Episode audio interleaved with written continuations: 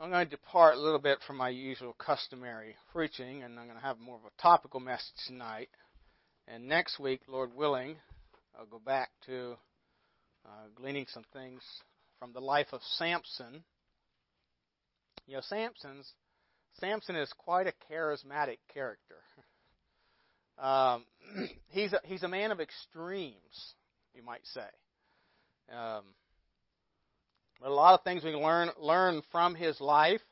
You know, though he is a man of extremes, and you know, and I was thinking about this, and, and sometimes wonder, but then I think, well, you know, look in the mirror. Uh, how did God use so greatly, in some ways, such a carnal person? I mean, he he lived. A lot of most of his life, he lived to please himself. If you start studying his life, but he's listed in Hebrews 11.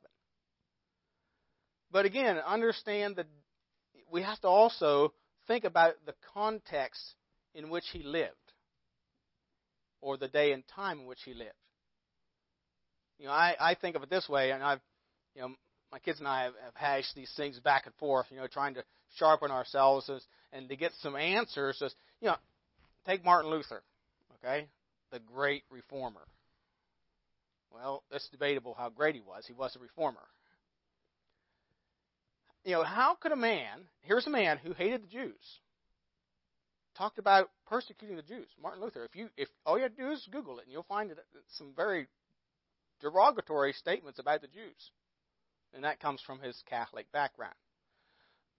You know, and, and at the same time, also supported persecuting the Baptists. So how could a man like that really be saved? But yet he he taught, and that's that was the thing that caused him to break. Well, he, you know, they broke with him. To break from the Catholic Church was faith alone. That was his thing. From Romans chapter four, I think it is, or four or five. Uh, you know, and that and that was the thing that caused you know the Catholic Church to basically remove him from the priesthood. Um, so, but again, put him in, remember, don't put him in today, keep him in that time period. You know, he, he did. He did progress from where he was trained. Did he come to our position? Absolutely not. You know, although there were people in his day and time, but again, they didn't have they didn't have all the things that we have today. Um, the knowledge and stuff is available, although the lot of stuff they had was available more than, more than what we think sometimes. But but again, Sometimes it takes generations. You know, I'm I'm really a you know, I'm not a second generation independent Baptist, but in a sense I'm a second generation Christian. He would have been a first. Um, so sometimes it takes generations. So so keep it keep things in their context, and it, will help you. Anyway, Judges chapter 14. Now, that was all free. Now we're going to start. Judges chapter 14. Uh, I want to read verses uh, 5 to 8. It says, Then went Samson down, and his father and his mother, to Timnath, and came to the vineyards of Timnath, and behold, a young lion roared against him. You know, you know, and again, I'll get into this next week, but already we have a problem with Samson going to Timnath.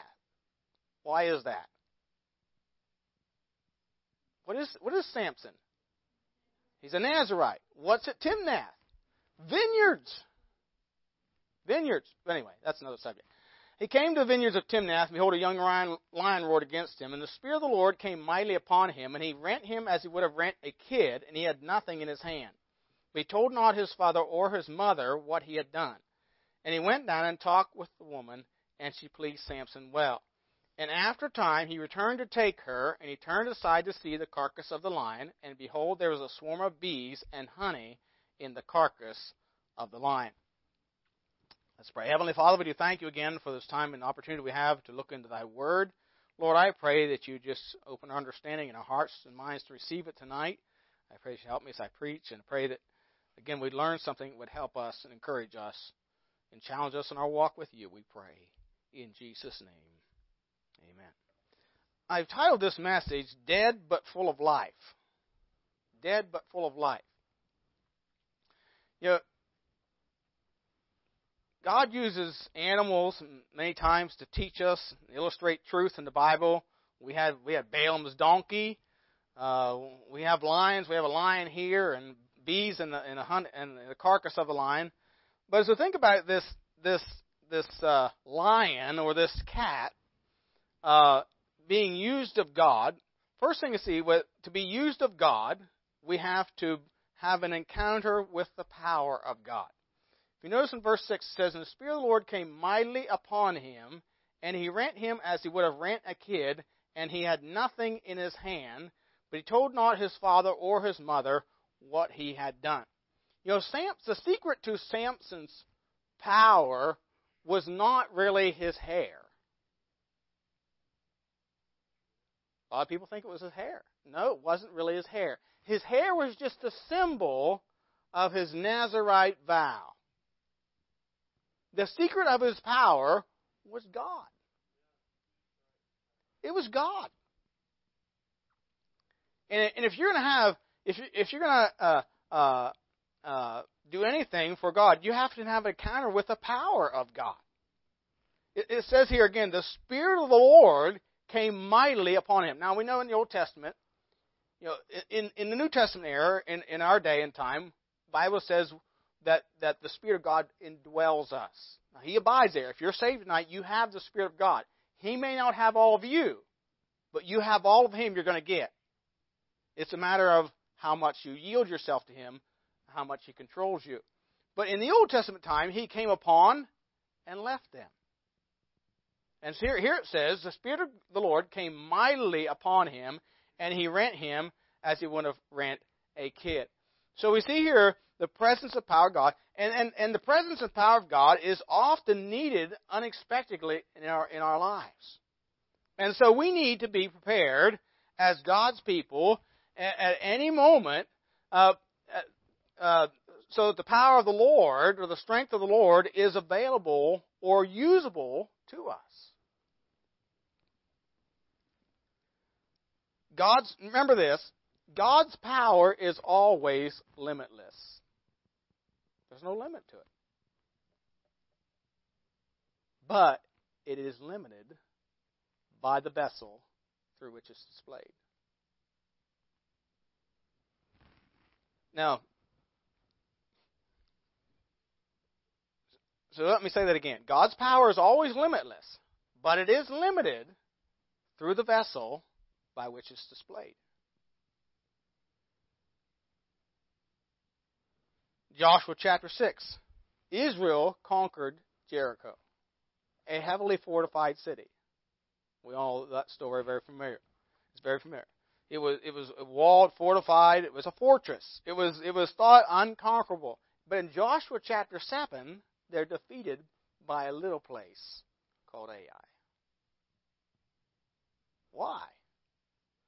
Because the vessel through whom God was working had become defiled and was limited by that defilement.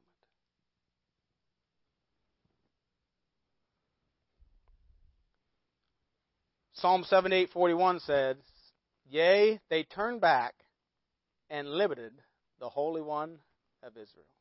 They turned back and tempted God and limited the Holy One of Israel. Uh, look at Mark chapter 6. Let's go over the New Testament. Mark chapter 6.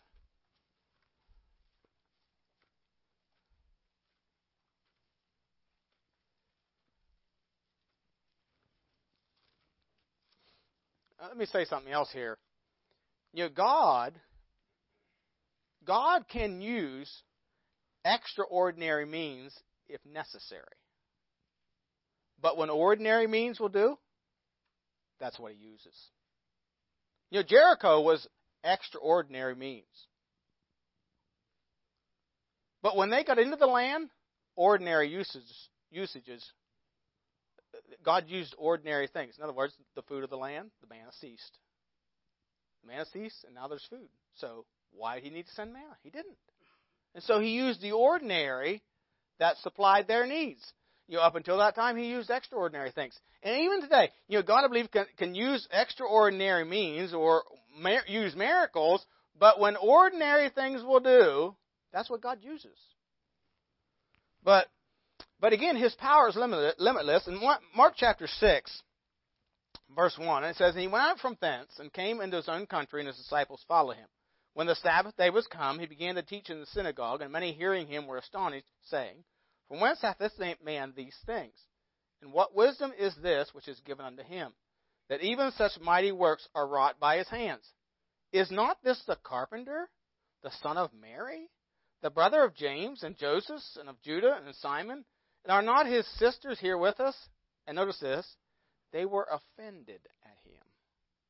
Now, when they were saying, Is not this the carpenter, the son of Mary and brother of James and Joseph and Judas? You know, they weren't saying, Oh wow, he's the son of Mary and he's he's the carpenter from Nazareth. He's that he's that great carpenter. You know, and he, and his brothers, boy, they're prestigious and no, that's not what they were saying. Yes, he's of that, you know, that low class up there in Nazareth. That's where he's from. Isn't that where he's from? And it says they were offended at him. But notice verse 4. But Jesus said unto them, A prophet is not without honor, but in his own country, and among his own kin, and in his own house. And he could there do no mighty work, save that he laid his hands upon a few sick folk and healed them. And he marveled because of their unbelief, and he went round about the villages teaching. So, so he, he could do there no mighty work. Why? Because of their unbelief. Their unbelief. They limited the working of the Son of God in their city. They limited him. And so, you know, we need to have an encounter with the power of God, and God's power is always limited by those through which He is displayed. Uh, look at Isaiah chapter 59. Isaiah chapter 59. It's an Old Testament. Isaiah 59, verse 1. Behold, the Lord's hand is not shortened, that it cannot save, neither is the ear heavy, that it cannot hear. But your iniquities have separated between you and your God, and your sins have hid his face from you, that he will not hear. Again, it's not that God can't, but it's because of their sin that God would not. God would not. You know, we are the light we are to be the light of the world. But we can hide our light by our sin. We're to be the salt of the earth. But if salt loses its saltiness, it's good for nothing be cast out. And so, uh, you know, for this cat to be used, it had to have an encounter with the power of God. The power of God. Secondly, it had to have an encounter with the power of death. Notice verse 6 again. And the Spirit of the Lord came mightily upon him, and he rent him as he would have rent a kid, and he had nothing in his hand. Now, the words rent him literally means to tear in two, to part, uh, rendered it inoperative or powerless or inactive, is the idea. Uh, and if we are to be used of God, we have to be rendered, the flesh has to be rendered inoperative or inactive. It means an end of the will, or we use the word surrender. We have to surrender our will to Him. And if we're going to be used, again, we have to have an encounter with the power of death. You, you know, to be saved, we must accept the fact that we are incapable, we are powerless, we are hopeless in and of ourselves to save ourselves. Uh, you know, I believe that's the reason most people reject the gospel. They think that, oh, you know, I'm, I'm not that bad. A guy said to me one time, and he was he was a he was a real character. He said, uh, "Well, I never killed anybody."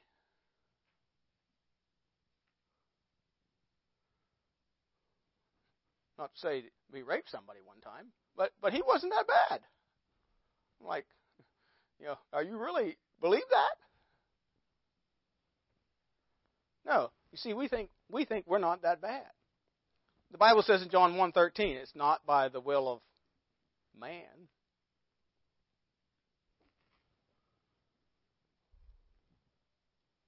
John 6:30 63 It is the spirit that quickeneth the flesh profiteth nothing. John uh, Romans 7:18 Paul said, "For I know that as in me, that is in my flesh dwelleth no good thing. For the will is present with me, but how to perform that which is good I find not." And so, you know, there is nothing we can do. The flesh can't save itself. It can't. It's hopeless. It's helpless. It's defiled. You can only be saved from the penalty of your sin by the power of God, by surrendering to the power of God.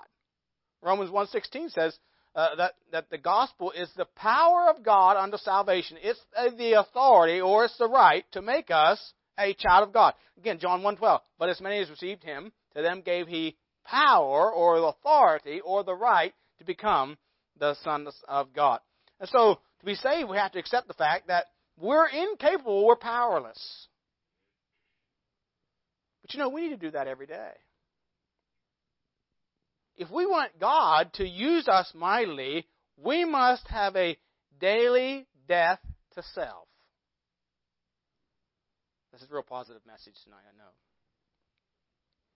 Look at Romans chapter go to Romans chapter seven.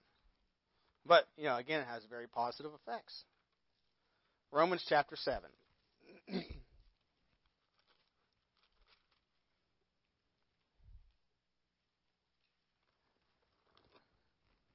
you, you see this, you can see this in lives of people even that aren't Bible believing Christians. This principle is true.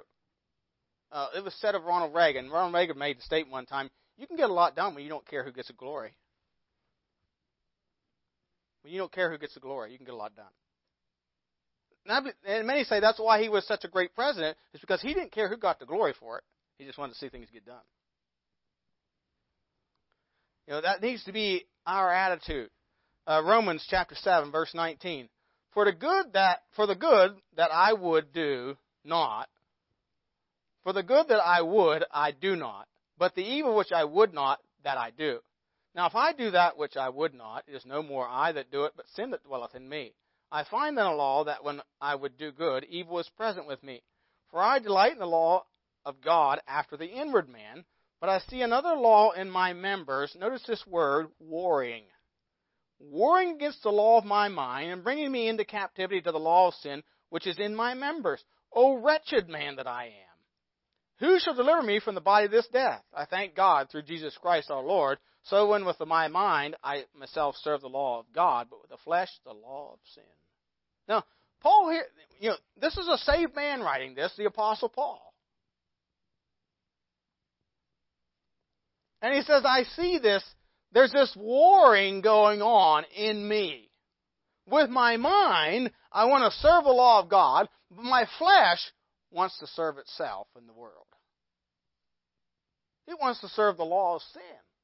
So I have this warring going on.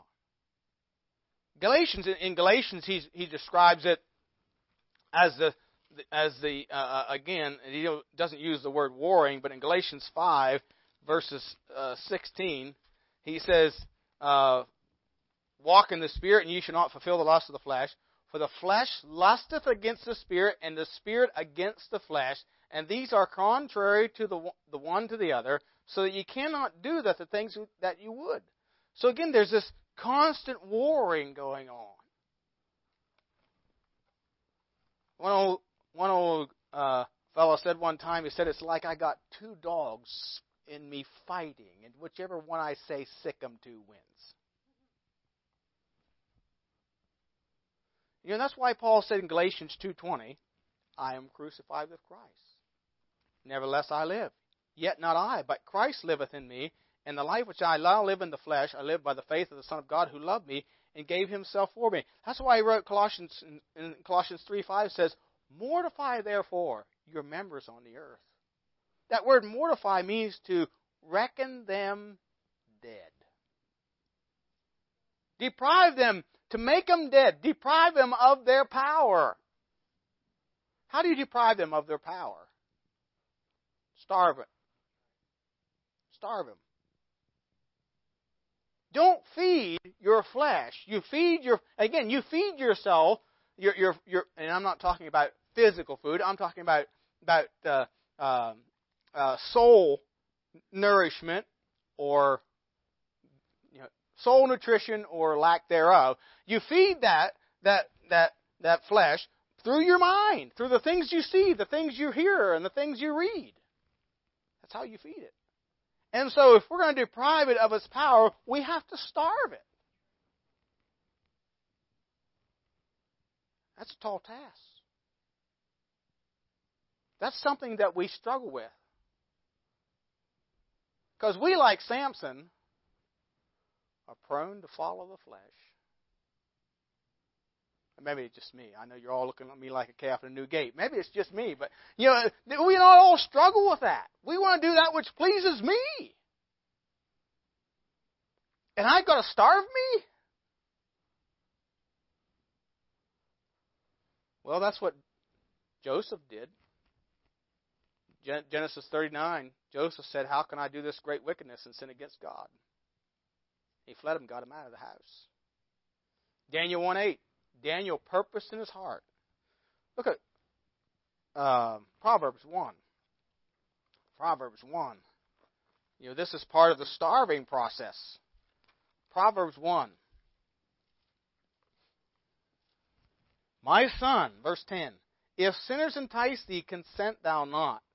If they say, Come with us, let us lay wait for blood, let us lurk privately for the innocent without cause, let us swallow them up alive as the grave, and whole as those that go down in the pit. We shall find all precious substance. We shall fill our houses with spoil.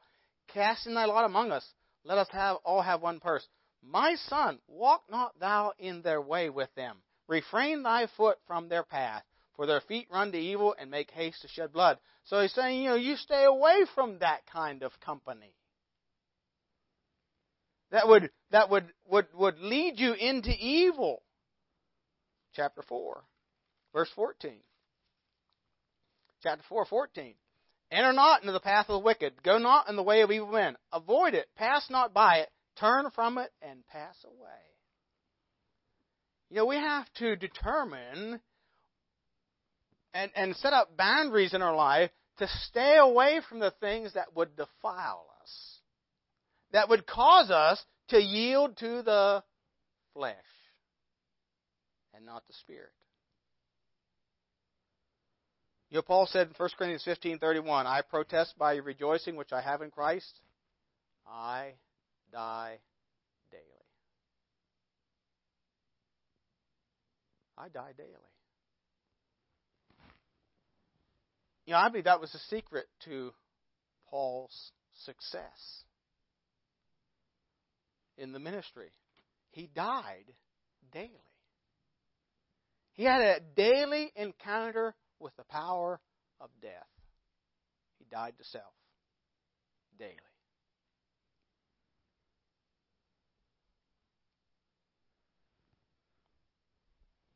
Well, thirdly, this encounter with the power of God and an encounter with the power of death gives an opportunity for new life. Notice verse 8 of our text in Judges chapter 14. It says, And after a time, he returned to take her, that was the, the wife that he was supposed to get, and he turned aside to see the carcass of the lion, and behold, there was a swarm of bees and honey in the carcass of the lion.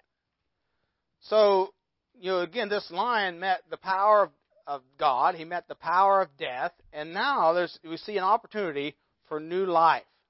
For new life. There is life in the dead cat, you might say. There's life. And if we're going to have life that pleases and honors the Lord, again, we have to die for self, but it gives us opportunity to new, to new life. In John chapter 12, Jesus described it this way John 12, 24 and 25. Verily, verily, I say unto you, except a corn of wheat fall in the ground and die, it abideth alone. But if it die, it shall bring forth much fruit. He that loveth his life shall lose it, and he that hateth his life in this world shall keep it unto life eternal. Now, he's using the principle here of a seed that goes into the ground and dies. But if it dies, if you plant a kernel of corn in the ground, that kernel will die, but through its death, it'll bring forth a stalk, which in time will put forth an ear. So you've planted one kernel of corn, and out of that one kernel, uh, if you get one ear of corn, an average ear of corn has 800 kernels on it. But that kernel has to die to bring forth fruit.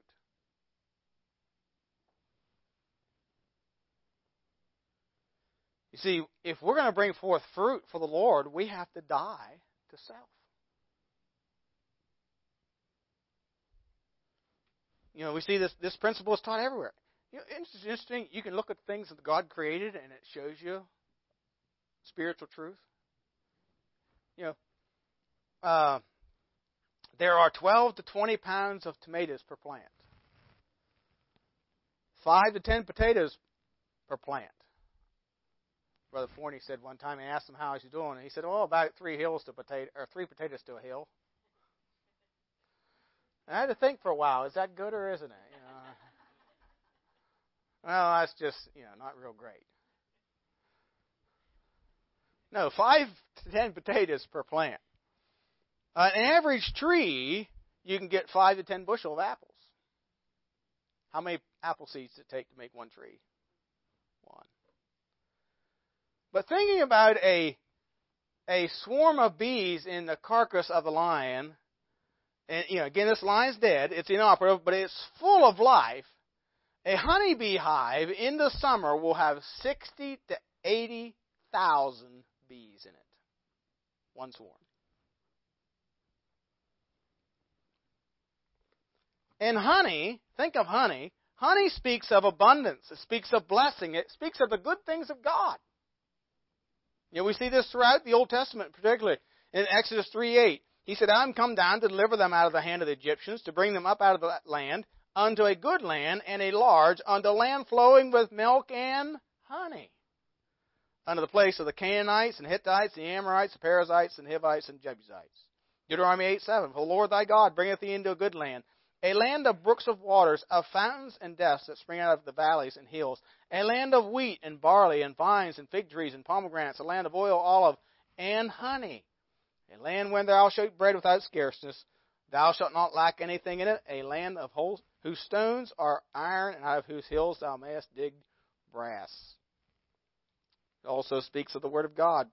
Uh, Ezekiel 3 3. And he said unto me, Son of man, cause thy belly to eat, and fill thy bowels with this roll that I give thee. Then did I eat, and it was in my mouth as honey for sweetness. Psalm 19, the law, uh, verse 7. The law of the Lord is perfect, converting the soul. The testimony of the Lord is sure, making wise the simple. The statutes of the Lord are right, rejoicing the heart. The commandment of the Lord is pure, enlightening the eyes. The fear of the Lord is clean, enduring forever. The judgments of the Lord are righteous and true altogether. More to be desired are they than gold, yea, than much fine gold, sweeter also than the honey and the honeycomb.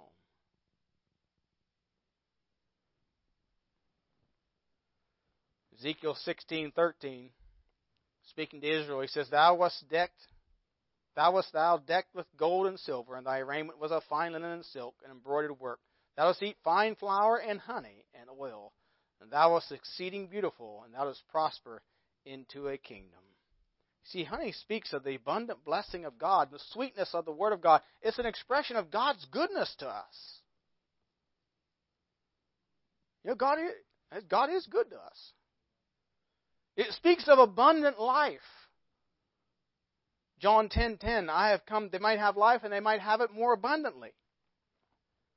And I think of the promise that the Lord gave us in Matthew chapter 19. In Matthew chapter 19, when when evidently Peter might have been feeling a little sorry for himself. And he said in verse 27, Then answered Peter and said unto him, Behold, we have forsaken all and followed thee. What shall we have there where to? Do you ever, you ever feel sorry for yourself? Do we ever feel sorry for ourselves?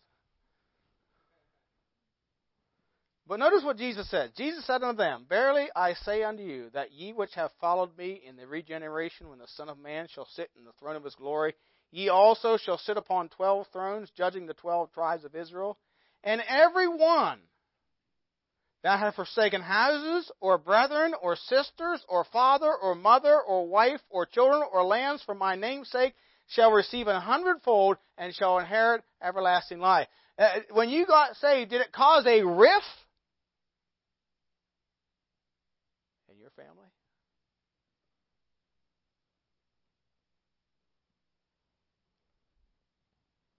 Some of us know what that's like. The price to pay. But the Lord said, You'll receive a hundredfold and everlasting life. You see, when we die to ourselves and follow the Lord, God gives us more than we ever gave up. We can never outgive God. I mean, His blessings far outweigh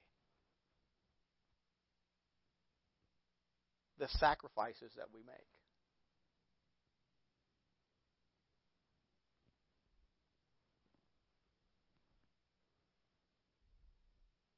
Not not to not to not to say that sometimes when we make those sacrifices it hurts.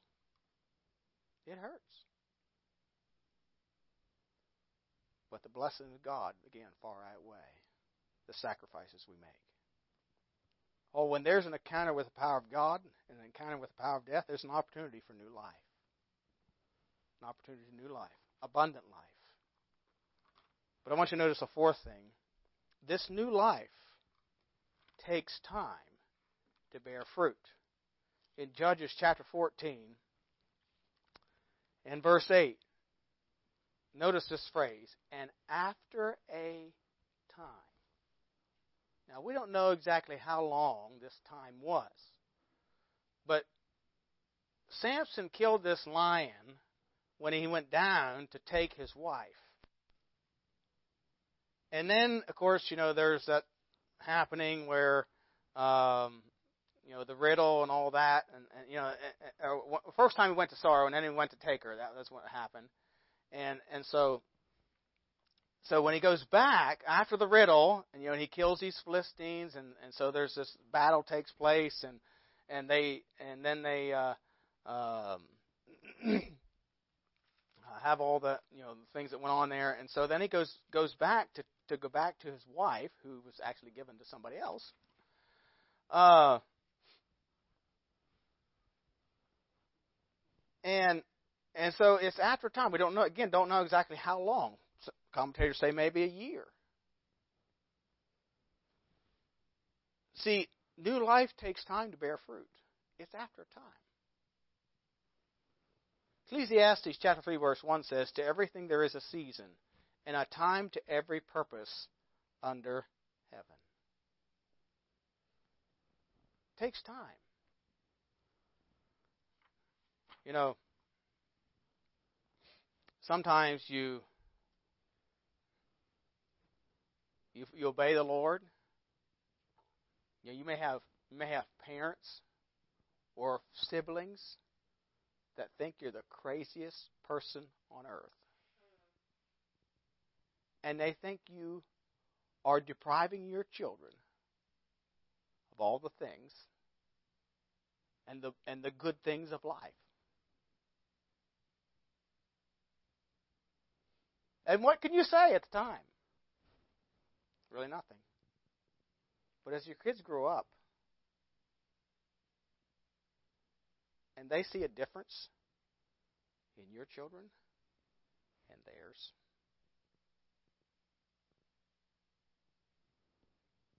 See, it took time. Then they start to realize, hmm, maybe there is something to this. Maybe you were right.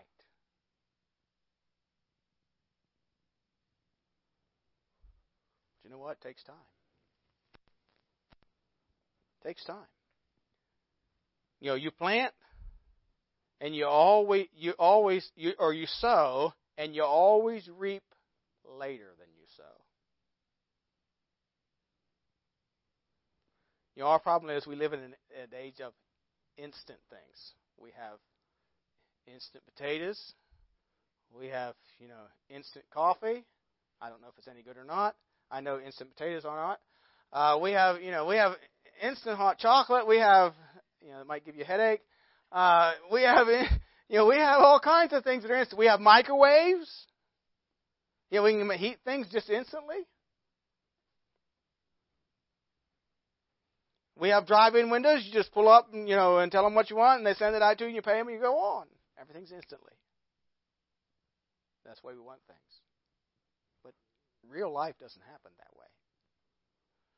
Sowing and reaping doesn't happen that way. It's not instant.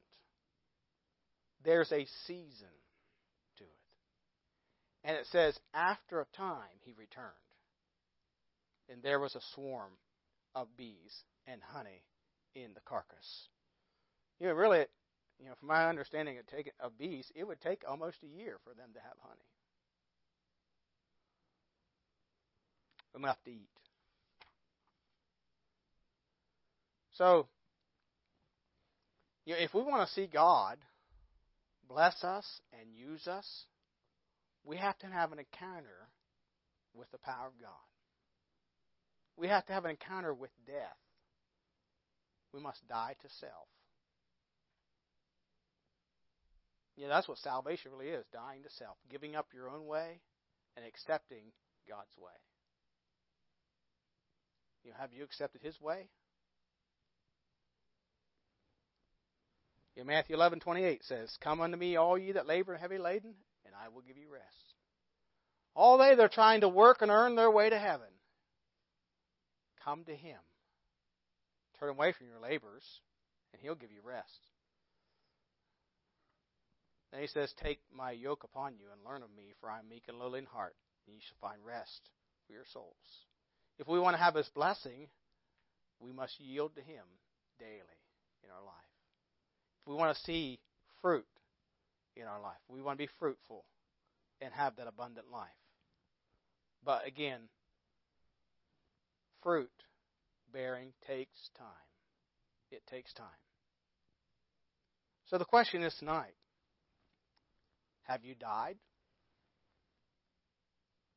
Have you died to self? Have you surrendered your will to His? Have you accepted God's way? Or is it something you're struggling with? You know, many people in the Bible struggled with things. Moses struggled with his call. What was his problem? He hadn't died to self. Why did Abraham go to Egypt? He hadn't died to self. Why did Sarah give Hagar? Why did Peter rebuke Jesus? We could ask why, why, why, but it all really is one simple reason. They hadn't died to self. Self got in the way. How is yourself tonight? How is yourself?